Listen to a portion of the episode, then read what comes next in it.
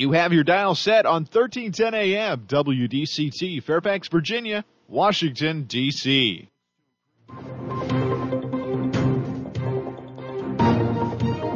워싱턴과 미국, 그리고 세계의 흐름을 짚어보는 라디오 워싱턴의 시사 토크쇼, 워싱턴 전망대.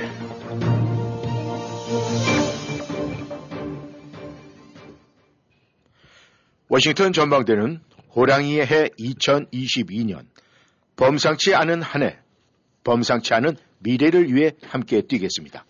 희망을 설계하는 전문가들의 은행, 뱅크 오브 호프가 지원합니다. 오늘 일월 이십일 목요일입니다. 비가 촉촉히 내리는 오늘 워싱턴 전망대 시작합니다. 바이든 대통령이 오늘로써 취임한 지 일 년이 됐습니다. 바이든 정부의 일 년 평가를 오늘 알아보겠습니다.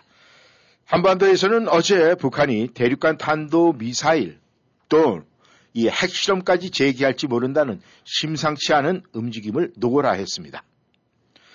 그리고 한국 대선에서는 연일 후보 및 후보 주변에 대한 폭로가 잇따르고 있습니다. 오늘은 미국과 세계의 주요 이슈 그리고 대한민국 대선 점검해 보겠습니다. 오늘도 김영일 해설위원 함께하십니다. 안녕하셨습니까? 네, 안녕하십니까? 네, 비가 촉촉히 내리는데 아마 이 비가 이 바이든 대통령의 눈물이 아닐까 그런 생각이 듭니다. 네, 마음이 마음이 무거울 것 같아요. 예, 네. 이 바이든 대통령 일 년 우리 김의원님께서는 어떻게 평가를 하십니까? 네, 뭐 저 개인적인 평가보다 이제 미국 언론들이 시행하고 있는 여러 가지 평가 분석, 그다음에 이제 여론조사. 네. 어차피 미국이라는 데가 뭐 다른 나라도 그렇습니다만 특히 이제 그 여러 가지 그 기점을 이제 마디를 통해서 여론조사 같은 걸 통해 갖고 그것이 또 또 한 대통령 뭐 한 정부에만 해당되는 것이 아니라 누적돼 왔죠. 네. 이 때문에 뭐 집권 일 년 뒤 혹은 집권 육 개월 뒤 혹은 이제 마지막 삼 년 차 뭐 이런 것들을 해서 그런 이제 통계들이 구축이 돼 갖고 그걸 토대로 해서 그 다음을 예측해 볼 수 있는 네. 이제 그런 류의 그 스태티스틱스가 굉장히 이제 많이 축적이 돼 있고 발전이 돼 있는 것 같아요. 네.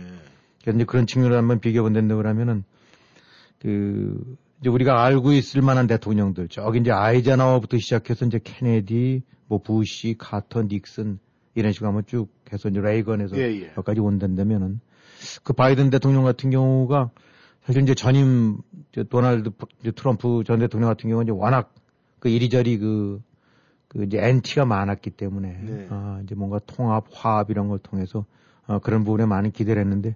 지금 일 년 차, 이제 오늘로서 일 년이 됐습니다만은, 네. 이제 내일이면, 어, 이제 또 다른 이제 한 해가 시작되는 건데, 그 지지율이라든가 이런 것이 굉장히 낮아요. 음. 그래갖고, 그 아이젠하워부터 시작해서 지금 이 바이든까지 네. 쭉 한 열댓 명 정도 선에서 이렇게 꼽아봤을 때 지금 바닥에서 두 번째. 음. 그러니까 이건 이제 일 년 차 때 기준입니다. 네, 딱 이제 일 년 저 대통령 선언은 성, 저기, 취임 선서하고 난 다음에 일 년 뒤에 네. 이제 가장 낮았던 사람이 트럼프. 음. 트럼프는 삼십팔 점 사 퍼센트였는데 네. 일 년 차 때. 네. 일 년 차가 아니라 일 년 마무리 되는 날 때. 네. 지금 이제 바이든이 사십팔 점 구. 음. 그나마 이제 한 십 퍼센트 포인트 높긴 합니다만은 네. 역시 이제 바닥에서 두 번째입니다. 음. 이제 그 위가 바로 이제 이제 꼴찌 얘기죠. 네. 그다음에 이제 클린턴. 음. 어, 그다음에 레이건이 오십칠 점 일 퍼센트였고. 네. 가장 이제 일 년 뒤에 인기가 높았던 대통령이 이제 케네디였어요. 음. 그러니까 칠십육 점 사 퍼센트니까 음. 지금 뭐 그야말로 압도적인 국민들이 음. 아, 이제 지지를 했던 거라고 봐야 되겠죠. 네. 그 다음에 이제 아이젠하워, 그 다음에 이제 우리가 흔히 이 이제 조지 부시 같은 경우 부시 대통령 부자들 예. 같은 경우 굉장히 낮게 보는데 네. 국민들한테 인기가 굉장히 높았었네요. 지금 숫자를 음. 보니까. 아, 이, 저, 조지 부시 같은 경우가 이제 육십칠 점 구 퍼센트. 네. 그 다음에 우리가 또 이제 뭐 늘 별로 이렇게 별 볼 일 없었다라고 하는 사람, 한, 이제, 거론은 이제 카터인데 네. 육십일 점 구 퍼센트 꽤 음. 높았었고, 오바마는 굉장히 인기 높았던 거로 이제 생각을 하는데, 네. 오십칠 점 이 퍼센트는 이제 중위권. 음. 음. 그러니까 뭐 이 부분이 절대적인 수치는 아닙니다만, 어쨌든 간에 이제 미국의 통계라는 부분들은 이제 이걸 토대로 해서 다음 정부, 그 다음에 차기 중간 선거에 대한 예측, 음. 뭐 이런 부분들이 거미줄처럼 연결이 되어 있어요. 예. 예를 들면 오십 퍼센트가 넘으면 대략 그 다음 중간 선거 때는 아, 어느 정도를 음. 얻더라. 그 다음에 어디까지 되고 나면 어, 어디까지 잃더라. 뭐 이런 부분들이 있는데 이 통계라는 것이 뭐 매번 예측대로 들어가는 건 아닙니다만 그래도 추세는 짐작할 수 있거든요. 네. 그래서 이제 이렇게 본다는데 그러면은 지금 바이든 대통령 같은 경우는 예상 외로 음. 전임자가 이제 워낙 그 속된 말로 이제 죽을 써놨기 때문에 음. 웬만만하면 되고 나면 쭉들 그 호응을 받으리라고 봤는데 네. 어, 뭐 여전히 그냥 제일 바닥권에 적어 있고 이 지금 보게 되고 나면은 그 민주당원들 원래 이제 뭐 지금 양극화가 심했기 때문에 네. 민주당은 그냥 죽자 사자 뭐 이제 민주당 후보 지지하고 공화당은 또 마찬가지로 그랬는데 네. 어, 이게 지금 어쨌든 간에 민주당 내에서도 최고인지도 높았을 때는 구십팔 퍼센트까지 뭐 그것도 좀 비정상이긴 하죠. 그렇죠. 구십팔 퍼센트 얘기면 뭐 네. 빨갱이 나라도 아니고 네. 어쨌든 구십팔 퍼센트다 지금 이제 팔십 퍼센트대로 팔십일, 이 퍼센트로 내려갔으니까 이제 집토끼 사이에서도 어 조금 고개를 돌린 사람들이 많다는 네. 얘기죠. 공화당 쪽에서는 뭐 원래 엔티가 많았으니까 그래서 그래도 초기에는 십일 퍼센트 정도 공화당원 쪽 이라는 사람이 지지를 받았었는데 지금 오 퍼센트로 내려갔으니까 아. 공화당은 완전히 외면을 한 거고. 네. 근데 여기서 이제 바이든이 가장 뼈아파할 대목은 중도층, 음. 인디펜던트라고 해야 될까? 아니면 이제 중간에 스윙보터들, 예, 예. 왔다 갔다 하는 사람들이 초기에는 한 육십일 퍼센트니까 삼분의 이 가까운 쪽이 아, 이제 바이든을 지지했다가 지금은 예. 삼십삼 퍼센트니까 반 토막이 나버렸죠. 네. 예, 그러니까 자체 민주당 지지세에서도 빠지고 공화당은 더욱더 이제 엔티 바이든으로 돌아서고 음. 어, 어떻게 보면 이제 중도의 한 십에서 십오 퍼센트가 아, 이 상당수가 삼분의 이가 고개를 외면했다는 것이 음. 아, 이제 바로 이제 바이든의 전반적인 하락. 음. 뭐 예를 들어서 특정 당파 쪽에서만 하게 되고 나면 일시적인 부분적인 현상이라고 볼 수 있는데 네. 이거는 민주, 공화, 그 다음에 중도층, 국민 전반에 걸쳐서 외면하고 있다. 음. 아, 그러니까 지금 이제 지지율이 사십 퍼센트 정도 좀 이래서 아, 제일 이제 최하위, 최하위권을 음. 에, 만들고 있고 직무 수행 지지율도 네. 지금 잘하고 있다가 사십일 퍼센트, 음. 어, 잘 못하고 있다가 오십사 퍼센트니까 이제 확실히 부정이 훨씬 높다는 네. 얘기죠. 예. 아, 보통 우리가 일반적으로 지금 이 추세라면은 아, 지금 말씀하신 대로 각 정당의 문제도 있지만 이제 중도층에서 많이 이렇게 빠져나갔다 그러면 이번 십일월 대선, 아, 십일월 그 중간 선거에서 뭐 아주 지금 확연히 드러날 수 있는 가능성이 굉장히 많겠네요. 그렇죠. 그런 영향 분명히 이제 있다고 봐야 되겠죠. 네. 음. 근데 이제 트럼프 대통령 시절에 가장 많이 지적된 말이 사실은 편가르기였었거든요. 그렇죠. 예. 그래서 이제 양극화 등이었는데 그렇다면 지금 이 바이든 정부에서 좀 개선에 그게 있습니까? 뭐 그런 게 개선이 됐는데도 불구하고 지금 이 퍼센테이지가 이렇게 나오는 겁니까? 네, 이제 우리가 그 바, 이제 트럼프의 정치를 비난하고 이제 비판했을 때 가장 많이 등장하는 것이 이제 이런 뭐 분열, 예. 아, 분파 내지 분열을 어떻게 보면 통합이 아니라 분열이라는 그런 전략을 사용해서 음. 백인층 또 유색인종 그 다음에, 아, 이, 이제 보수를 그쪽으로 또, 저, 진보로 가르는 거 외에도. 네. 그래서 이렇게 쪼개 갈라치기로 해갖고, 에, 자기의 이제 절대적인 지지층을 만들어서 거기를 결집시켜갖고, 음. 뭐 이제 이런 부분들이, 아, 결국 이제 트럼프 정책의 가장 그 이제 문제점이라고 지적을 해왔죠. 음. 문재인 정권에 대해서도 가장 많이 받는 비판이 나라를 반쪽으로 만들고, 네. 어, 편가르기, 패가르기로 해갖고, 음. 아, 이제 그런 식의 부분들이 양쪽에서 여실히 드러났었대랬는데 결국 이제 그거는 다른 한면으로 봐서는 분열이자 동시에 이제 양극화가 되는 거죠. 일반 이제 이른바 진영 논리 음. 식으로 해서 니패 내패 아 이런 식으로서 딱딱 금을 거갖고 이 원래는 뭐 다 한 나라 한 국민인데 네. 뭐 선거 때는 서로 좀 자기 자당 후보를 지지할 수 있지만은 이 매사 모든 것들이 이제 완전히 금을 그어버리는 음. 이제 그런 성향이 두드러졌던 것이 트럼프 때였더랬어요. 네. 아주 본격화됐던 게. 음. 근데 이제 이게 바이든이 되고 난 다음에 일단 나타나는 수치로 봐서는 사실은 오히려 더 심해진 게 아니냐. 음. 이제 그것이 더 네. 심화가 됐다라고 이제 봐야 되는데.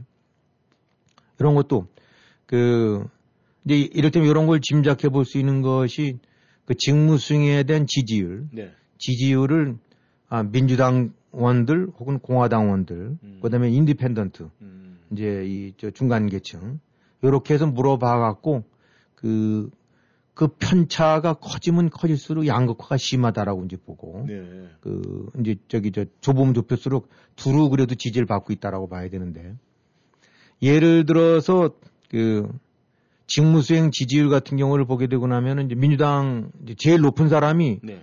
케네디나 카터인데 네. 아 이제 케네디 대통령이 이십구 포인트가 이십구 포인트 차고 카터가 이제 이십육 포인트 차니까 이십 퍼센트 음. 후반대는 굉장히 작던 적이 요건 뭐냐면 예를 들어서 이제 케네디 같은 경우는 민주당이었지 않습니까? 예, 예. 데모크라트 쪽에서 직무수행 지지율이 팔십칠 퍼센트였어요. 음. 잘하고 있다. 예. 리퍼블리칸 쪽에서도 오십팔 퍼센트가 잘하고 있다고 했어요. 그러니까 이 그러니까 인디펜던트 칠십이는 인디펜던트 칠십이 퍼센트가 잘했다고 그러는데 뭐 그거는 가지고 중도라고 치더라도 음. 결국은 데모크라트와 리퍼블리칸 차이가 이십구 포인트밖에 차이가 안 난다. 예. 마찬가지로 이제 카터 같은 경우는 데모크라트 중에 칠십이 퍼센트가 잘하고 있다라고 봤는데 음. 아, 리퍼블리칸 쪽에서 사십육이 그래서 잘하고 있다라고 봤어요. 예. 그래서 그 차이가 이십육이라는 얘기죠. 그 얘기는 절대 수치는 안 높을지 몰라도 아, 민주와 공화당의 차이가 아, 그렇게 심하게 나타나지가 않는다. 음. 음. 오바마 같은 경우 보게 되고 나면 이제 가장들 뭐 굉장히 인기 있었다라고 하는데 예. 데모크라트 쪽엔 팔십팔 퍼센트고 리퍼블리칸 쪽에는 이십삼이니까 음. 이 포인트가 육십오 퍼센트 차이가 나는 거예요. 예. 그다음에 인기가 많았더라고 이제 흔히 생각하는 아, 레이건 대통령 같은 예. 경우는 이제 공화당이었는데 공화당 쪽에서는 팔십오 퍼센트가 절대적인 지지율을 보였고 그래도 민주당 쪽에서도 삼십구 퍼센트. 음. 조지 부시 같은 경우는 민주당 쪽에서 사십칠 퍼센트가 음. 잘하고 있다고 했어요. 예. 그러니까 사실은 요 이제 이 대통령들의 민주당 공화당 어차피 공화당 혹은 민주당이 서로 교대로 했었으니까 음. 대체적으로 그저 에버리 보게 된 데만 사십에서 사십오 퍼센트 사이 예. 포인트 차이 정도쯤으로 해서 아 그러니까 서로 타당 후보에 대해서도 어 긍정적인 그 평가를 내린 것이 한 사십, 사십오까지는 갔는데 예. 이 트럼프 때부터 이제 이게 아주 완전히 확 달라져 갖고 음. 트럼프 때는 리퍼블리칸 쪽에서는 팔십삼 퍼센트가 나왔고 예. 어, 데모크라트 쪽에서는 팔 퍼센트가 나와서 음. 그 차이가 칠십오로 벌어졌어요. 그런데 예. 이게 바이든에는 데모크라트는 구십일 퍼센트고 예. 리퍼블리칸은 그냥 팔 퍼센트니까 음. 팔십삼으로 돼갖고 그래서 이, 이 개수로 본다면 이 파티켓 음. 소위 당파별 격차가 음. 어, 오히려 더 점점 심화됐다. 예. 그러니까 이제 바이든 정부 일 년 차이를 본다고 하면 공화당은 더욱더 공화 내지 보수 중심으로 똘똘 뭉쳐버리고 음. 민주 민주대로 더욱더 이제 벽이 높아지면서 예. 서로 등을 돌려버렸다. 그러니까 그런 측면에서는 이제 지지율의 저하도 어차피 대통령이 안아야 될 평가고 음. 특히 이제 국민 통합이라는 절대적인 명제를 안고 있는 것이 대통령인데 예. 그런 측면에서 이제 바이든이 제대로 어, 이유를 이유화를 막론하고 음. 어, 제대로 못했다라는 평가를 피할 수가 없게 된 거죠. 예. 이렇게 국민들이 더 갈라졌으니까. 음. 그러면 가장 여기에서 우리가 이제 지금 어, 관심 가는 쪽이 말이죠.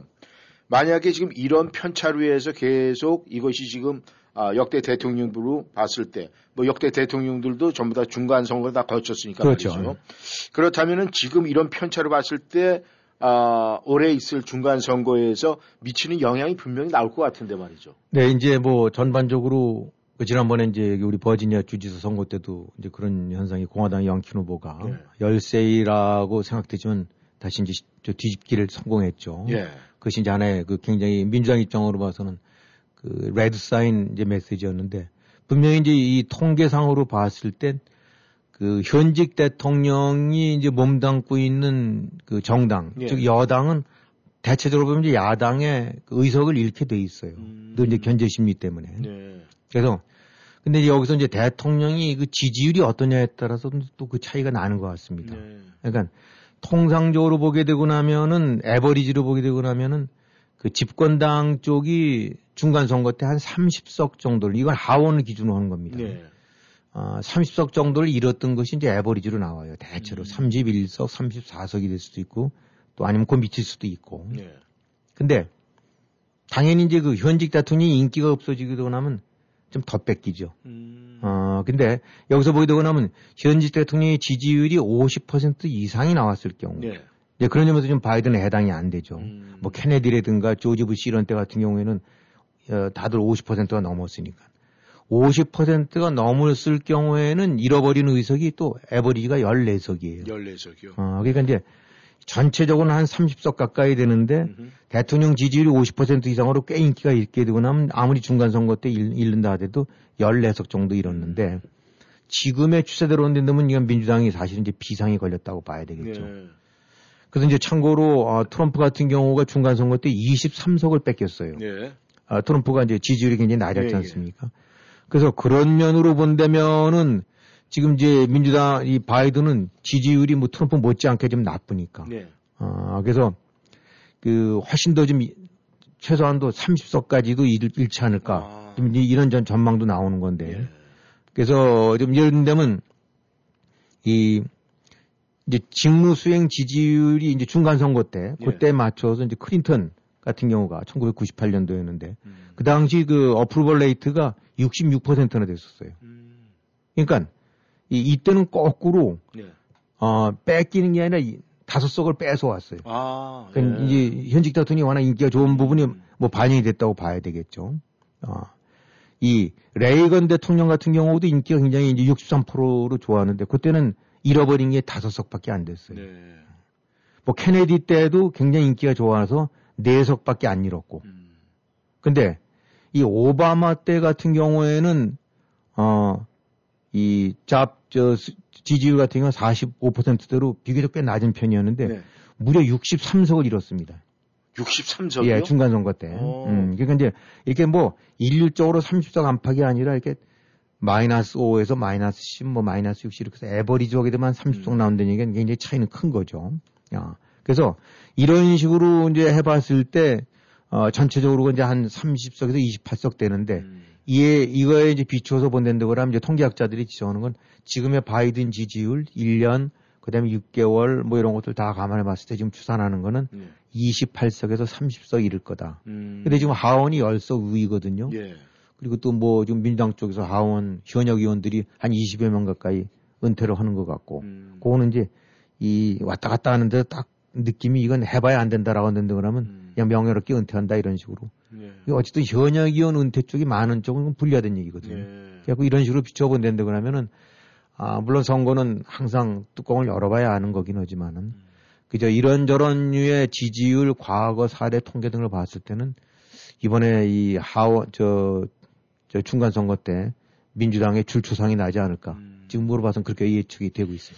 그럼 이천이십이 년도는 어떻게 가까스로 넘어간다고 해도 이천이십삼 년도는 국정 수행력이 아직 현저히 떨어지겠는데. 뭐 만약에 상원까지 넘어간다 그러면 뭐 그야말로 그냥 또 하나의 그 레임덕 같은 식으로 탁 제동이 걸리겠죠. 지금도 뭐 이렇게 제대로 좀 풀지는 못하고 있는데 네. 그런 측면에서 위기 같습니다. 아 그렇습니다. 그러니까 정치 여러분께서도 이제 쭉 말씀을 드리셨겠지만은 이게 위기 아닌 위기 상황이 될 수 있음을 기억하시길 바라겠습니다. 전하는 말씀 듣고 다시 돌아오겠습니다. 행복한 가족들과 함께 애난데일 K마켓에서 희망찬 새해도 함께하세요. 선물용 한국배가 박스에 삼십삼 불 구십구, 깐마늘 오 파운드가 십칠 불 구십구, 싱싱한 고등어가 파운드에 일 불 구십구, 머리 없는 큰 새우가 파운드에 육 불 구십구, 양념돼지 삼겹살이 파운드에 사 불 구십구, 소사고리 파운드에 일 불 사십구, 씨제이 백설 튀김가루와 부침가루가 이 불 구십구, 특별한 세일 상품이 가득한 애난데일 K마켓에서 행복한 새해를 즐기세요. 너 너무 예뻐졌다. 성형했니? 페어팩스 기우미 치과에서 치아 교정했잖아. 치아 교정만 했는데도 너무 예뻐졌는데? 버지니아 유일한 메스터 프로바이더인 기우미 치과에서 하는 패스트 브레이스. 몰라? 치아 교정을 단 삼, 사 개월 만에 교정하는 획기적인 교정 기법이래. 지금 선착순 삼십 명이 안에서 이십 퍼센트 디스카운트도 하고 있어. 그래? 그럼 우리 아이들도 빨리 데려가야겠네. 신경치료 등 일반 치료도 삼십 년 경력의 기우미 치과라면 믿고 맡기실 수 있습니다. 칠공삼 이칠삼 이오사오 이칠삼 이오사오. 반갑습니다. 메디케어 상담과 가입을 무료로 도와드리는 김남수입니다. 천구백오십칠 년생들과 육십오 세가 지나서 직장에서 은퇴하시는 분들, 메디케어 보험 상담은 김남수와 함께 칠공삼 이오육 공삼공공, 칠공삼 이오육 공삼공공 천구백오십칠년생들의 메디케어 보험 상담은 김남수와 함께 칠공삼 이오육 공삼공공, 칠공삼 이오육 공삼공공.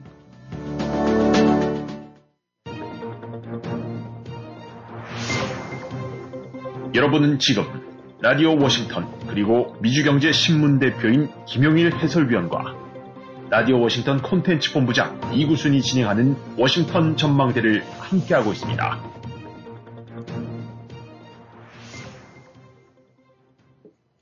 네, 전하는 말씀 듣고 다시 돌아왔습니다. 이번에는 우리가 이런 표현을 해도 되겠습니까 모르겠습니다만은 우리가 좀 뭔가 끈질기고 그러는데 별로 안 좋아하면은 우리가 징그럽다는 표현을 하죠. 정말 징글징글합니다. 이 북한 얘기인데 말이죠. 이 핵, 이 핵실험 뭐 이런 걸 가지고 우리 이 미국과 또 이 한국을 얼마나 징그럽게 지금 괴롭히고 있습니까? 그런데 이번에 또 핵실험 재개할 수 있다고 또 시사를 했는데 참 이 문제에 대해서 김 의원님 어떻게 생각해요? 징그럽지 않습니까?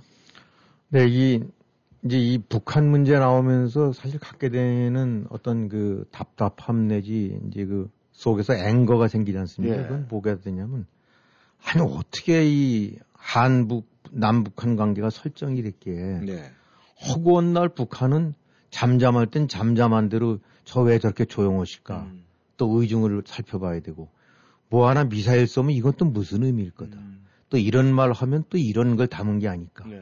왜 맨날 이렇게 심기를 살피면서 음. 거기에 끌려다녀야 되느냐라는 것이 참 그 이해가 안 가는 거예요. 네. 그런 측면에서 미국도 참 답답해요. 네. 물론 미국은 아, 뭐 저 이리, 이리저리 관여해야 될 때가 뭐 음. 북한뿐만이 아니라 전 세계니까 음. 그 가운데 뭐 어쩔 수 없이 이리저리 이제 저 예상 못한 데서 툭툭 불거러지는 일이 있을 수 있긴 하지만 네.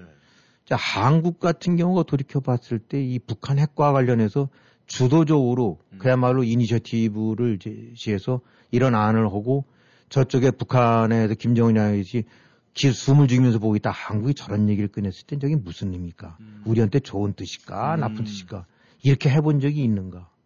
아, 도대체 이런 류의 그 잘못된 그, 이, 저 위치 설정 내지 어떤 그 위상 설정이 어떻게 된 건지, 그 근본적으로 어디서 출, 비롯된 건지 참 사실 본원적인 문제긴 한데 굉장히 답답한데. 예. 예, 또 뭐 보니까 어제 떡하니 조선중앙통신 통해갖고 뭐 김정은이도 이제 참석했다는데 정치국 회의를 열어갖고, 뭐, 그동안에 했던 부분들 유예를 했었는데, 음. 다시, 아, 이, 여러 가지 이제 재개를, 아, 뭐, 지금까지 지금 기다려봤더니 아무런 뭐 상황은 조치가 안 나오니까, 음. 아, 뭐, 이런 것들 같은 경우 점점 우리가 다시 그 원래대로 했던 계획대로 뭐 해야 될 것 같다라는 음. 취지의 이제 그런 결의 같은 걸 했대는데, 예. 그래서 이제들 이제 뭐 해석들은, 아, 저건 암만 해도, 아, 이제 아이씨비엠 탄도미사일 시험이라든가 금지돼 있던 유엔 예. 이제 제재를 통해서 금지돼 있던 그다음에 나아가서 어, 핵실험까지 또 재개하려고 지금 뭔가를 이렇게 힌트를 던지는 게 아니냐 음. 이제 이런 식의 얘기들이 나오고 있는 거죠. 그러니까 지금 뭐 새 들어서 이제 서너 차례 벌써 미사일 극초음속 미사일이라고 하는 걸 발사했지 않습니까? 네. 그로 인해서 지들 멋대로 어, 안보 상황을 이제 휘젓고 있다가 음. 그럼 또 쏘면 쏘는 대로 저건 재원이 어떤 거다, 속도가 어떤 거다, 위협이 된다, 안 된다. 그 다음에 또 저건, 어, 저건 더 커졌다. 예. 뭐, 저건 또 무슨 뜻이기 때문에 발표했, 발사했을 거다라고 맨날 앉아서 중계방송 어떤만 하는 것이 지금 한국 상황인데, 예. 나아가서 이제 그, 한 걸음 더 나아갔고, 이제는 핵실험 혹은 아이씨비엠까지 재개 얘기를 했다. 만약에, 만약에 그렇게 했는데, 그러면 그게 저기 이제 한참 트럼프랑 김정은이랑 뭐 해빙무도 일고 뭐, 남북한까지도 뭐 했을 때, 한참 뭐 분위기 떴을 때, 그러니까 그게 이제 이천십팔년 사월 일일이니까, 아, 그때 이제 역시 이제 노동당, 아, 그, 그때 회의에서, 예. 어, 이제 핵시험이라든가 그 대륙간 탄도탄 이걸 안 하겠다, 중지하겠다, 예. 라고 했던 거니까 지금 삼 년 한 칠, 팔, 구 개월쯤 됐겠죠. 음. 그것만에 이제 만약에 한전되고 하면 재개가 되는 거죠. 아, 그러니까 그런 측면으로 봐서는 어, 미사일 몇 발 또 발사한 것과는 또 다른 측면으로, 어, 그야말로 또 툭 던졌다고 봐야 되죠. 음. 어, 이, 이, 저기, 이게 도발 중에서도 점점 좀 강도, 음. 강도가 좀 점점 세진다고 봐야 되는 이제 그런 스텝으로 들어가는 것 같습니다. 네. 보통 일반적으로 우리가 뭐 훈련을 한다. 지금 뭐 아이비엠 쏘고 막 이렇게 하는 거는 자기네들이 사실 군사훈련을 하는 거 아닙니까? 그럼 훈련을 하는 건데 우리가 연습을 하고 훈련을 하는 건 자기네들이 하는 거잖아요.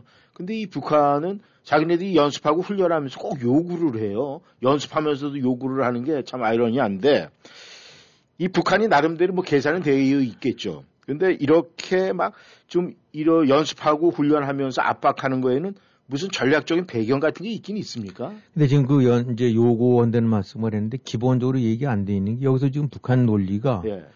핵실험이라든가 아이씨비엠의 시험 발사를 중지했잖냐 우리가 몇 년 동안. 음. 그러니까 니들이 뭘 줘야지 갖고 와야지. 음. 지금 이거예요. 참. 아니 그러니까 예. 그거를 없애는 뭔가 이런 안을 갖고 논의해야 이것이 될 건데 예. 우리 지금 잠시 중지하고 있으니까 우리 지금 니들 신경 좀 써야 되는데 신경 쓴 게 없으니까 다시 재개하겠다 이런 취지니까 네. 이 얼마나 이게 잘못된 네. 아, 이 저 이 위치고 네. 얼마나 잘못 이제 만들어진 상황 설정인데 결국 이제 아 바이든 요 요 말이 나온 것이 이제 바로 그 저 날짜로 지낸다면 바이든 일 주년 정부 일 년이거든요. 네. 그러니까 이제 일 년 지켜봤는데 음. 별 달라진 게 없구나. 음. 아 뭐 어떻게 보면 제재를 풀 기미가 없구나. 라고 하니까, 아, 이제부터 우리 세게 나가겠다. 음. 라고 나온 거라고 이제 좀 해석들을 하고 있는 거죠. 음. 아, 그리고 또 한편으로 봐갖고는 이제 저 뭐 두 달도 안 남았지 않습니까? 한국 대선이. 예. 그러면 거기에 지금 뭐 사실 야권에서 집권할지 여당에서 집권할지 지금 모르는 상태란 말이죠. 뭐 그냥 짐작컨대 당연히 아, 김정은 입장에서는 지금의 문재인 정권이 그 맥을 이어가기를 바라겠죠. 그게 편하겠죠. 음. 얼마나 다루기가 쉬웠습니까, 그냥. 예. 어, 그냥 뭐, 입안에 혀처럼 놀았으니까. 어, 근데 그런 측면에서라도 이제 뭔가, 아, 이, 저기, 이제 이 한국의 대선에 관해서 모종의 메시지를 냈다고 할 수도 있겠죠. 예. 아니면 나 이런 사람이니까 좀, 아, 좀 알고들 있어, 라든가. 음. 특히 이제 지금 문재인 정권 같은 경우는 뭐 이리저리 해서 북한, 저, 북경에서 어떻게 좀 저 베이징 올림픽을 통해 갖고 네. 뭐 종전 선언인지 뭔지 뭐 이렇게 좀 만들어 버렸다 이제 모든 게 다 물거품으로 돌아갔고 네. 어 그런데다가 이제 새해 들어서 연일 그냥 뭐 하루 걸러로 미사일 쏴대고 그러니까 뭐 지금에서 어떤 분위기나 이런 소위 평, 한반도 평화 프로세스인지 뭔지 이거 뭐 다 그 저기 뭐 전혀 먹힐 수 있는 상황이 아니란 말입니다. 그러니까 그야말로 이제 그런 점에 있어서는 코너에 몰려 있는데 네. 어떻게 보면 야, 니들 한번 더 기회 줄 테니까, 음. 미국이랑 이러고 해갖고 뭘 한번 해보든지, 아니면 이제 끝이니까. 음. 뭐 이런저런, 이것도 다 뭐, 아까 말씀드렸던 대로 그냥 짐작하고 있는 거예요. 음. 저 위에서 김정은 님이 한번 움직이시면, 예. 저게 무슨, 무슨 저로 해서 이런 또 행동을 하셨을까 하고, 웃기는 상황이죠. 음. 그러니까 그 까꾸로 한국의 대통령 혹은 한국의 국가안보회의, 음. 한국의 국방부 장관이 한마디 딱 하게 되고 나면 저쪽에 아, 이, 저, 북한 쪽 애들이 그냥 그 덜컹덜컹 가슴을 내려가면서 음. 지금 한국이 저거 어떻게 하려고 하는 걸까. 이런 것이 아니라 음. 까꾸로 뭐 하기던 점은 그냥 그 손가락 그 쫓아가면서 저게 뭘 가리키는 것까라고 지켜보고 있는. 예. 어쨌든 간에 그런 측면으로 봐서는 과거 정권도 그런 점이 많이 있었습니다만 특히 이제 문재인 정권 들어서 갖고 그야말로 그냥 그 김정은이의 각본 내지 시호대로 그죠, 뭐, 내키는 대로, 그냥 거기에 질질 끌려다니는 상황이 지금 끊임없이 아, 지적이 돼 왔죠. 네. 그러니까 지금 뭐 이런 식으로 된다고 하면은, 네. 뭐, 저기, 저, 한경북대에 있는 그 핵실험장 파괴했대지만은, 뭐 좀 네. 전문가들 얘기하는 거 보기도 하면 두세 달이면 싹 복구 오나 봐요. 음. 그리고 뭐 이미 저기, 저 삼십팔 노스 같은 데서 미국 전문가들이 위성 추적하는 데 보기도 하면은, 네.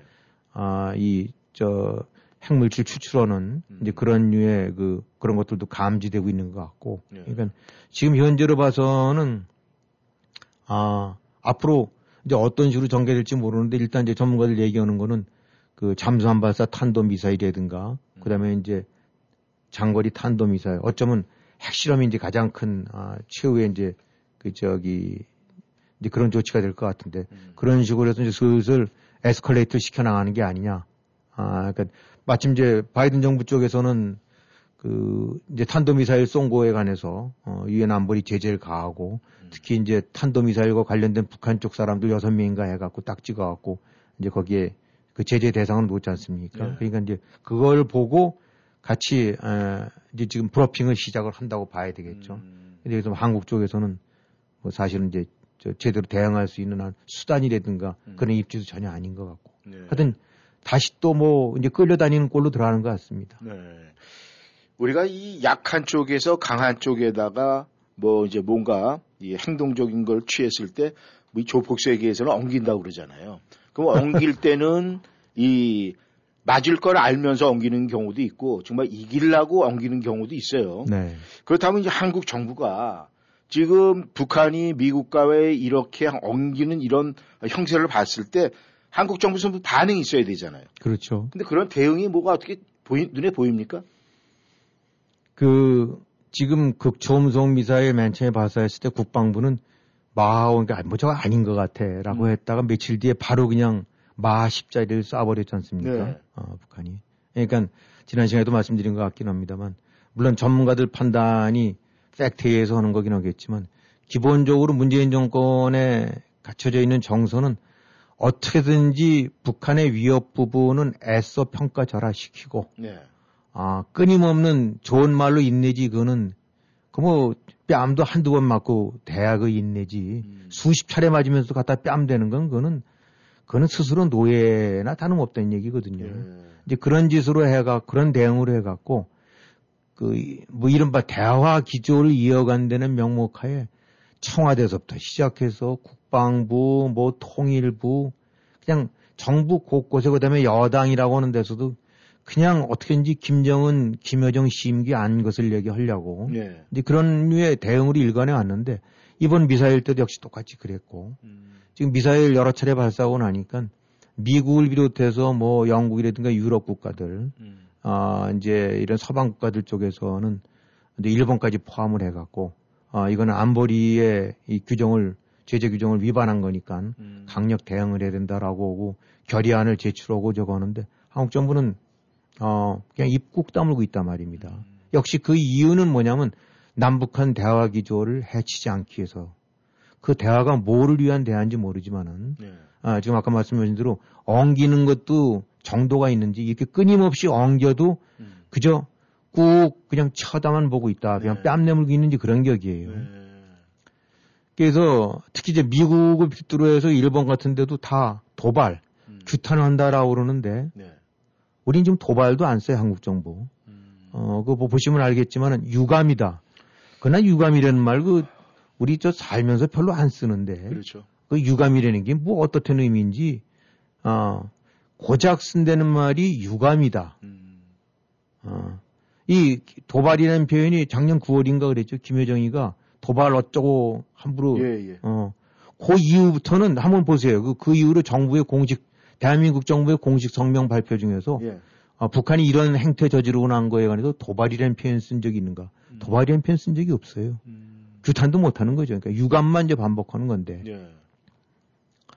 이렇게 그야말로 그냥 굴종, 예속 뭐 이런 행태를 보여왔음에도 지금 이제 김정은 멋대로 발사하고 이제 나아가서 이제 핵실험까지 이 저거 뭐 재개 위협을 하고 나니까 음. 결국은 지난 오 년간의 이 북핵 갖고 버렸던 그 여러 가지 쇼들이, 음. 쇼판이 그야말로 다 그, 그냥 저기 한여름 밤의 꿈 같은 음. 결국은 쇼판 아니었나. 음. 어, 지금 마무리 이제 한두 달 임기 한두 달밖에 안 남은 상태에서 결국 맨 마지막 마무리가 김정은이 멋대로 도발하고 음. 극초음속 미사일 쏴대고 이제 핵미사일 재개까지 시사를 하고 위협을 하고 네. 그러니까 아무것도 달라진 게 없어요. 음. 그 대신 달라진 건 북한만 달라졌죠. 오 년 전에는 없었던 극초음속 미사일, 음. 그 다음에 뭐 괴물 아이씨비엠, 음. 그 다음에 이제 수소폭탄까지 얘기할 정도의 그런 핵능력, 그 다음에 에스엘비엠 같은 잠수함 발사 탄도미사일, 네. 어, 이런 것까지 만들어진 건 지난 오 년간 북한은 빠른 속도로 극초음속 미사일 같은 경우도 중국보다 훨씬 빨리, 네. 어, 물론 이리저리 이제 참작, 참작해서 그랬던 거긴 하지만 그야말로 재래식 방사포섭부터 시작해서 핵탄두, 잠수함 발사 미사일과 같은, 어, 그 다음에 이제 고체 연료식 발사로 해갖고 탐지도 잘 안 되는. 네. 이런 식으로 재래식 전력, 핵 전력을 엄청나게 증강을 해오고, 음. 이제는 또 다른 면에 지금 게임 천재라고 할 수 있는 극초음속 미사일. 음. 이건 뭐 현재 방어 체계로도 방어가 안 된다는 거니까. 네. 그것까지도 해왔는데 문재인 정권 안에서 여전히 오늘도 유감이다에 그래도 끝까지 대화 기조를 이어가겠다. 음. 이게 바로 문재인 정권의 오 년의 실체입니다. 네. 에, 그렇게들 많이들 지적을 했고 했었지만 그래서 결국은 뭐 흔히 이제 일본의 그 부동산과 연관된 뭐 이런 걸 지나간 잃어버린 십 년이라고 하는데 네. 북한 핵과 관련해서는 안보 외교와 관련해갖고는 문재인 정권이 완전히 오 년을 잃어버렸는데 네. 단순하게 제로만 됐었어도 그래도 나아요. 음. 근데 이게 이 마이너스 오 년 이상으로 음. 상황을 훨씬 악화시켜버린 거예요. 일본과 완전히 뭐 거의 원수치도 등 돌려버렸죠. 네. 미국 동맹이나 이런 측면으로 봐서는 전부 고개를 갸우뚱하게끔 저게 우리 편이야 아니면 저거야 하고 음. 했죠. 네. 중국에 관해서는 시진핑 그거 한번 회담 좀 하려고 몇 년 내내 쫓아다니면서 그 저기 저, 저 코로나 때도 그 눈치 보느라고 중국에서 들어오는 거 막지 못하고 음. 그냥 뒷방문 열어놓고 어떻게인지 잘 보였다가 끝내 다 결국 무산되고 이제 어떻게 끝나기 전에 어떻게 화상으로나 한번 해볼까 하고 지금 여전히 그런 거거든요. 예. 이 소위 대한민국이 안보라는 위기에 닥쳤을 때 팔 걷어붙이고 달려들 수 있을 만한 동맹이 지금 누가 있느냐. 음. 그래도 미국밖에 없었었는데 네. 그리고 미운이 고니에도 일본이 또 하나의 그 한미일 동맹체계를 구축해서 옆에서 지원체계를 갖추고 그런 거 있었었는데 일본 외면하고 미국 또학시 생각하고 지금 완전히 그럼 그렇다면은 김정은이나 시진핑한테 아이고 우리 뭐 동생 아우 소리 듣느냐 음. 그 완전히 무슨 뭐 저기 저 상가치 개 뭐냐 이리저리 저 내다니고 요게 바로 문재인 정권 오 년이다. 네. 아, 그러니까 결국은 문재인의 오 년 쇼판이 그 피해는 대한민국 국민과 대한민국 국가가 고스란히 짊어지고 저러고 이제 나몰라라하고 이제 주랭랑 쳐버리게 됐다. 네. 네. 그렇게 평가를 해야 될 것 같아요. 네. 아, 이 한국 정부의 이 북한에 대한 대응. 뭐 이것을 이렇게 이야기하고 나눠보면요. 가슴이 먹먹해지고 답답해집니다. 아마 청취자 여러분께서도 그러라고 믿습니다.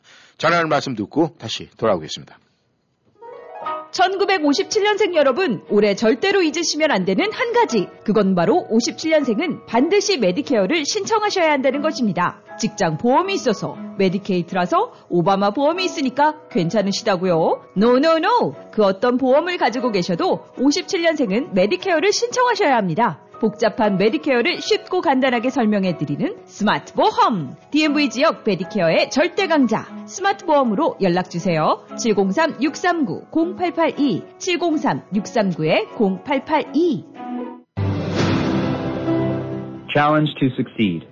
Columbia College. 성공적인 정착을 위해 본교를 선택한 것을 오십여 개국 초기 이민자들이 크게 만족해합니다. 치기공과, 미용과, 요리과 등 여덟 개의 학위과정과 특별히 직업영어, 온라인 직업영어 과정은 소득에 따라 연방학자금이 백 퍼센트까지 무상으로 제공됩니다. 당신의 선택이 평생을 보장합니다. Columbia College. Call seven zero three two zero six zero five zero eight. seven zero three two zero six zero five zero eight.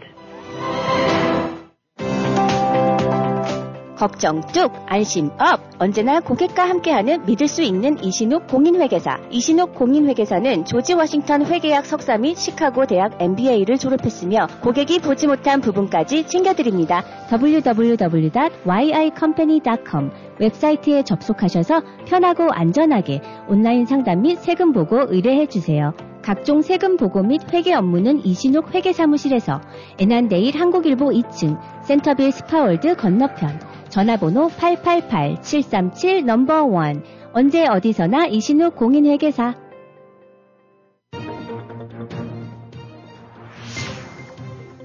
여러분은 지금 라디오 워싱턴 그리고 미주경제신문 대표인 김영일 해설위원과 라디오 워싱턴 콘텐츠 본부장 이구순이 진행하는 워싱턴 전망대를 함께하고 있습니다.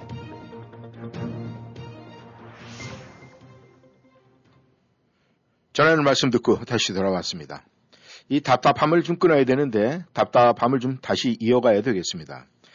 이 한국 대선 말이죠, 김 의원님. 네. 이 요즘에 그 녹음 뭐 그 뭐 욕설 녹음 파일 아니면 또 김건희 녹음 파일 뭐 아주 뭐 연일 폭로전인데 이 부분에 대해서 어떻게 생각을 하십니까?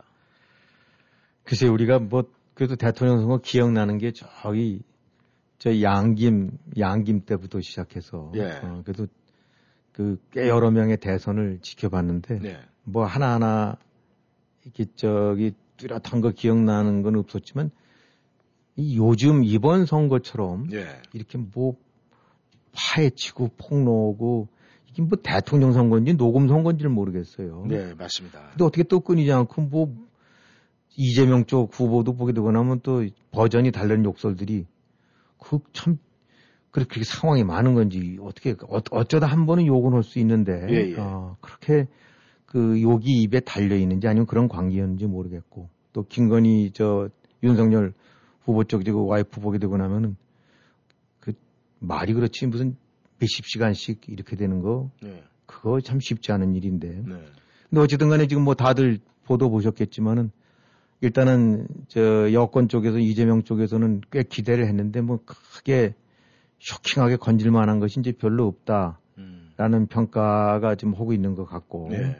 또 물론 그 와중에서 여러 가지 그 문제점이 될 만한 요소들은 들어 있습니다만 그래서 아마 그러다 보니까 이제 엠비씨가 이 차는 안 하겠다라고 음. 하는 것 같고 또 그거를 했었던 그 저기 유튜버인가 그쪽에서는 뭐 방 가처분까지 신청을 했지만 이제 법원이 손을 들어줘 갖고 네.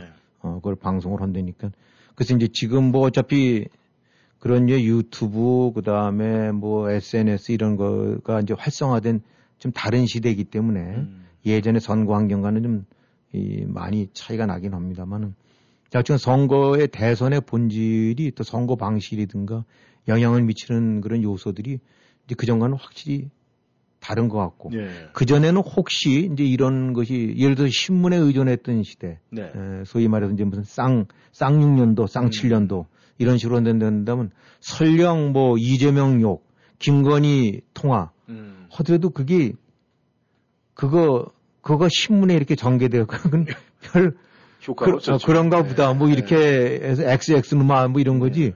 근데 이것이 이 지, 실제로 방송을 이렇게 저 저 이렇게 저기 뭐랄까 유튜브 같은 데서 이렇게 네. 들어보게 되거나 아주 적나라하게 들리거든요. 네. 그렇죠. 어, 그, 그래서 아 이게 같은 어떤 내용을 담고 있다. 일종의 전하는 메시지 전달 수, 수준에 대한 환경이 달라지면서. 네.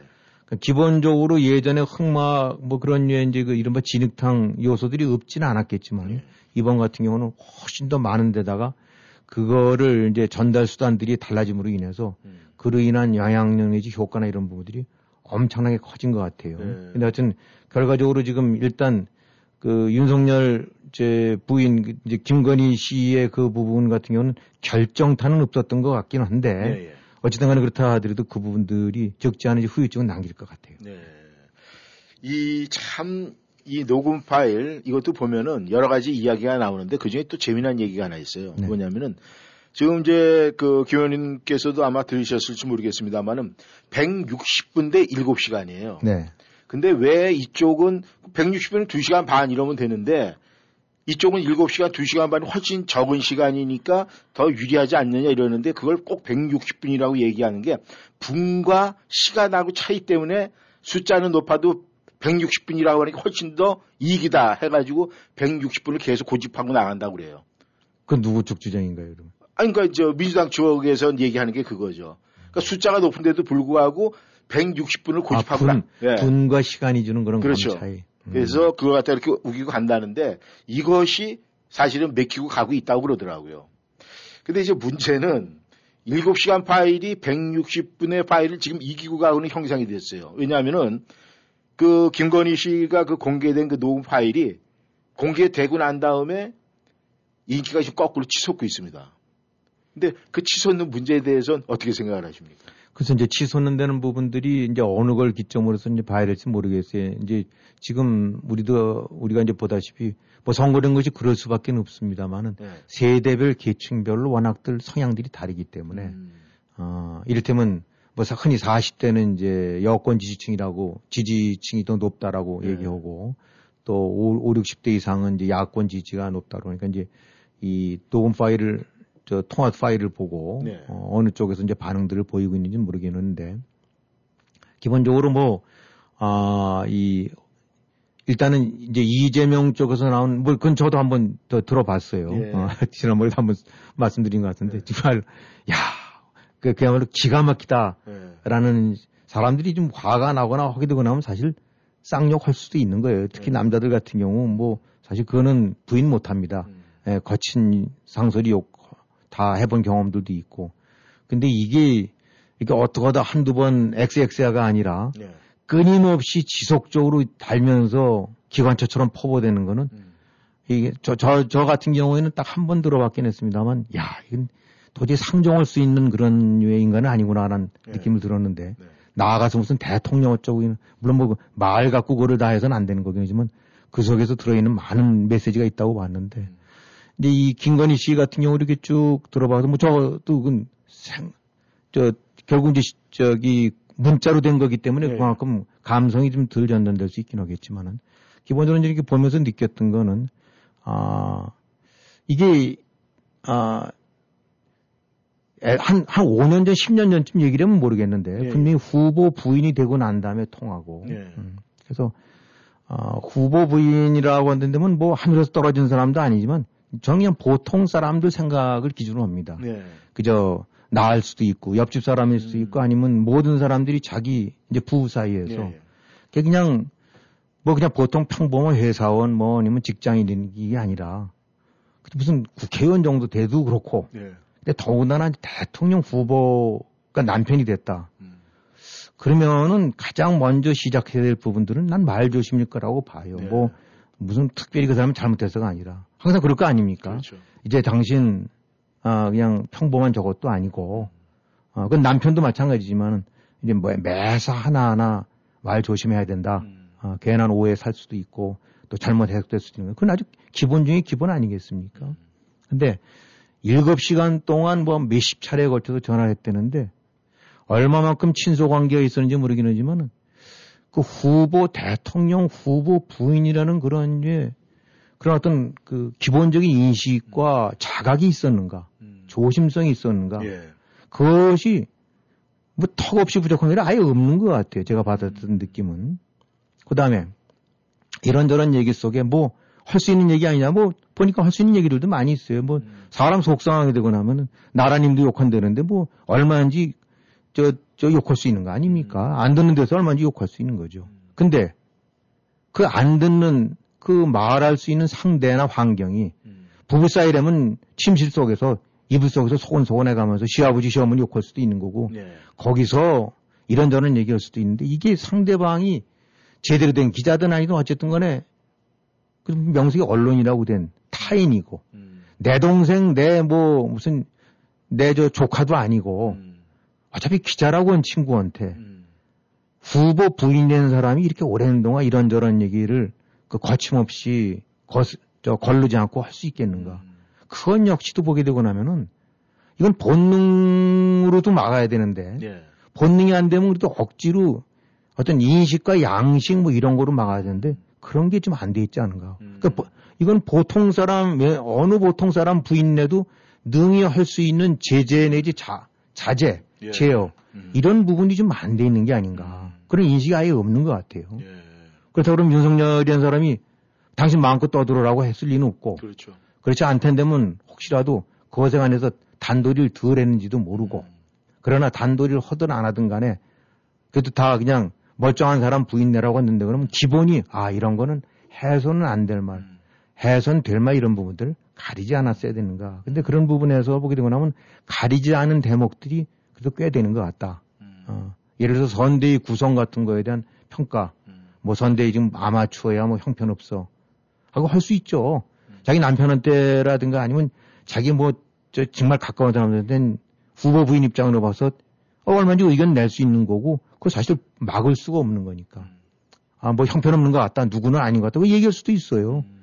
아, 대통령 부인이라는 것이 겉으로는 아무것도 아닌 것 같지만 이불 속에서 저 장관 안 되겠다 잘라. 음. 그거 그럴 수 있는 거 아닙니까? 그렇죠. 어. 음. 아, 거기서 당신은 어, 공인이 아니니까 입 다물어. 그게 더 웃기는 얘기죠. 누구 좀 저 장관 시켜줬으면 좋겠다.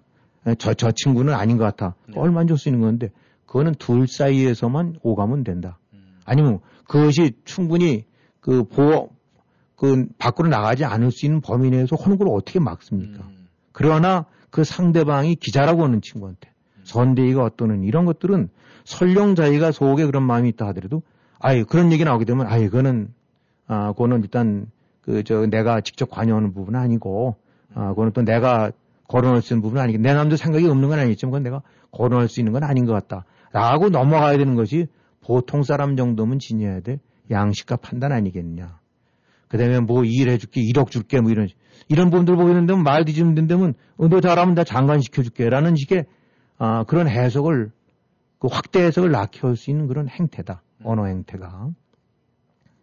그 다음에 또 난 제 개인적으로 봤을 땐 좀 익숙치 않은 것이 동생 이렇게 운운했는데 네. 난 모르겠어요. 우리 사회에서 흔히 보게 되면 형, 뭐 후배 이렇게 할 수 있는데 그 이런 관계에서 동생 운운한다는 부분들이 이렇게 흔히 부인네들 사이에서 공직자 부인 사이에서 있을 수 있는 일은 아니라고 봐요. 어느 장관 부인이 어느 기자한테 동생 그렇게 안 하거든요. 어, 그 그야말로 깍듯하게 기자님 뭐 다른 의미가 아니라 공과 사를 구별한다는 의미인데 이런 것들 보통 의미는 참 쉽지 않은 것 같은데 그 다음에 뭐 또 뭐 우리 조국 그렇게 안 했을 거야. 근데 물론 부부니까 우리죠. 그리고 그런 점에서 의견을 같이 나눌 수도 있고 또 이렇게 해서 의견을 반영할 수도 있으니까 아무리 검찰총장이라 하더라도 속된 말로 마누라 말 또 들을 거 아닙니까? 야 조국 그거 안 돼. 조국 잡아 족쳐. 아니면 그 조국 넘어간 거 아니에요? 뭐 얘 영향이 미칠 수밖에 없는 거예요. 이건 예. 그건 못 말리는 건데. 근데 그렇다 하더라도 조국 같은 건 한다 했을 때는 그건 자기는 검찰총장 부인이지 우리라는 말을 함부로 써서는 안 되는 건데 이것이 따지고 보면 아무 말 같지 않고 그냥 부부 사이에서 할 수 있는 말, 주변에서 할 수 있는 말 같지만 그 작은 단초들이 하나하나 보게 되고 나면 어, 저 사람 저 간단치가 않겠구나. 저거 관여나 이런 부분들이 적지 않겠군. 저게 짐작컨대, 아, 이 조금, 어, 여러 가지, 저, 이 국정에 이런저런 해서 까딱하면 어, 윤석열 나라가 아니라 김건희 나라라는 느낌을 줄 수 있는 흔히 말하는 외척에 음. 아, 바로가 있을 수도 있겠구나라는 오해를 줬다. 음. 쭉 들어봤었을 때 이렇게 들어보게 되면 아, 참 귀신같이 빠져나가네. 음. 미꾸라지가 빠져나가네. 곤란한 질문도. 음.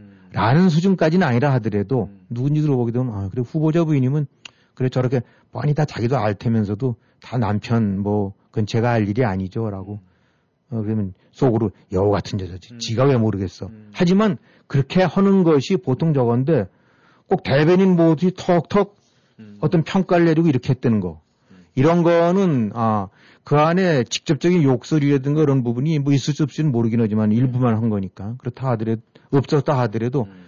아, 비판적이거나 또 다른 시각에서 봤을 때 이건 뭐 윤석열 정권 교체가 돼야 된다는 거에 관해서는 조금도 이의를 제기 안 하고 문재인 정권은 이번, 이번으로 종, 종료시켜야 된다라는 인식을 갖고 있음에도 불구하고 아, 김건희라는 사람이 한 얘기 들어보게 되고 나면 저거 좀 문제가 되겠다. 저 사람 간단치 않겠네. 그냥 예사 부인는 아닌 것 같으네 말하는 게 네. 이런 느낌을 주고 있다라는 부분들은 눈에 안 보이게 많은 전 데미지를 미칠 수 있다고 봐요. 네. 그런 중도 내지 에, 뭐 대깨민이 있듯이 대깨윤도 있겠죠. 음. 그 사람들 눈에는 아 그거 다 갈 수 있는 뭐 허용될 수 있는 범위냐라고 했지만 글쎄 그거는 그 사람들 이렇게 볼 수 있을지 모르긴 하지만 뭔가 제삼지대에서 이렇게 지켜봐야 될 사람들 입장으로 봐서는 저 김건희라는 사람 골치 아프겠다라는 음. 느낌을 주는 것이 이번에 그 방송 내용 아니었나 생각이 네. 듭니다. 그렇다면 김 의원께서 이제 나름대로 생각하실 때는 이 이재명 후보 같은 경우에는 이제 아, 욕자라는 네, 훈련 조교의 입술을 가졌다. 그리고 이 김건희 씨 같은 경우에는 이 후보자의 부인으로서의 이 처세술에 큰 문제점을 안았다. 뭐 이렇게 생각을 하면 되겠습니까? 네, 먼저 욕자라는 이런 거 듣는 우리가 흔히 말하는 대로 이 저기 저 무슨 그저 유격훈련 조교가 욕잘한다라고 그러는데 예. 그 사람들은 직무상 욕하는 건데 예. 이재명이라는 사람 보면 몸에 밴 것 같은데요. 뭐 그러니까 욕 자체로 저기 만들어진 사람 같고 예. 지금 처세라기보다는 처세는 아 일종의 이 어떤 그 의도적인 그런 부분인데 이 기본 좀, 좀 미안한 얘기긴 합니다만 그런 기본이 좀 안 돼 있는 게 아닌가 많이 부족한 거 아닌가 아 그래서 앞으로도 끊임없이 짐이 되겠네라는 생각이 드는 거죠. 네. 아, 그럼 마지막으로 말이죠. 이 후보 지지율이 여전히 지금 뭐 오락가락 뒤죽박죽입니다. 어떻게 보십니까? 예, 뭐 보니까 그야말로 하루 달 단위로 바뀌는 것 같아요. 네. 뭐 몇 퍼센트 아, 윤석열이 앞서다가 또 그 다음엔 또 이재명이 앞서다가 네. 이런 식으로 해서. 근데 통상들 보면 한 두 달 전, 뭐 한국도 통계가 이렇게 뭐 대통령 선거 역사 길진 않습니다만 네. 통상 한 오십 일, 육십 일 정도쯤 되고 나면 대체로 그때 우위를 보인 후보가 아, 거의 당선된 경우가 많았다라고 하더라고요. 통계상으로 보게 네. 되면은. 이제 예외 정도가 노무현 대통령 정도. 네. 그때 이제 밀리다가 이해창이한테 밀리다가 막판에 이제 그 저기 저 현대 예. 예, 거기랑 단일화 해가면서 뒤집어서 그런 정도의 예외가 있었는데 지금은 뭐 사십오 일, 사십 일 남았대는데 예. 완전히 지금 오락가락하는 것 같아요. 예. 단지 이제 분명하게 드러나는 거는 이재명 쪽은 삼십육 칠 이라는 즉 문재인 지지율 아니면 그 친여 지지율이라는 그 가두리에서 못 벗어나는 것 같고 음. 거기서 사십 대 중반도는 못 치고 올라가는 것 같고 예. 윤석열이는 왔다 갔다 하는데 정권 교체를 지지하는 지지율이 최소한도 오십오 퍼센트 정도 나온 것 같은데 예. 그것이 정권 교체가 없이 그대로 그냥 저기 이어졌으면 한다라는 사람들보다 한 십오 퍼센트 포인트 높은 거면 그건 굉장한 어드밴티지인데 네. 그거를 못 담고 있는 것 같아요. 음. 그래서 어, 양쪽이 둘 다 어떻게 보면은 어, 가두리에 갇혀 있어서 그 사십 대 벽을 못 넘는 것 같은데 음. 여기 어쨌든 그 안철수가 십 퍼센트대를 유지하고 있다고 한다는데 그러면은 어, 일, 이 퍼센트, 이, 삼 퍼센트 그 박빙의 차이 때 십 퍼센트의 향배는 크죠. 아. 이렇게 되고 나면은 아, 또 근데 안철수도 지금 종잡을 수 없고 얼, 어, 어떻게 할지 모르는 사람이니까 네. 그런 측면으로 봐서는 이 비호감도 높으니까 항상 말 갈아탈 수 있는 부동층 많고 음. 이재명 이재명이대로 딱 선이 거져갖고 그거 못 뛰어넘고. 음. 윤석열이 윤석열대로 후보 본인 리스크 혹은 와이프 리스크 때문에 음. 그 바탕 지지를 다 끌어안지 못하고 가고 있는 것 같고 네. 여기에 안철수 껴있고 네. 아, 이런 식으로 하는데 뭐 그냥 무책임하게 하는 얘기 아니라 실제로 모든 선거가 예측이 쉽진 않습니다만 음. 이번에야말로 아, 누군지 절대 장담이 안 되는 네. 어, 앞으로 그냥, 그야말로 어떤 식으로 될지 네. 근데 어쨌든 그래도 야권 단일화가 그래도 최종 변수가 되겠죠. 네. 음, 만약에 이제 저기 저 안쪽에서 십 퍼센트를 유지하고 있는다면 나중에 거기서 육, 칠 퍼센트만 이동하더라도 큰 차이가 나니까 음. 아, 결국은 그것이 이제 최종 변수가 될 것 같아요. 네. 양쪽이 지금 보게 되고 나니까 그 각자의 그릇을 아, 그 벽을 넘어서지 못하고 있는 것 같아요. 네, 네 감사합니다. 김 의원님 수고하셨습니다. 네, 지금 이 바깥에 비가 쭉 족촉이 내리고 있는데 저희 워싱턴 전망대 들으신 청취자 여러분, 이 비가 지금 속을 씻겨 내려갔습니까? 아니면 조금 더해졌습니까? 저희가 이 워싱턴 전망대에서 많은 청취자 여러분들이 함께 하시면서 아, 때로는 이 속 시원하다 이 소리를 저희가 많이 듣고 있습니다. 오늘도 속이 시원하기를 바라겠습니다. 저희는 여기서 인사드리겠습니다. 안녕히 계십시오.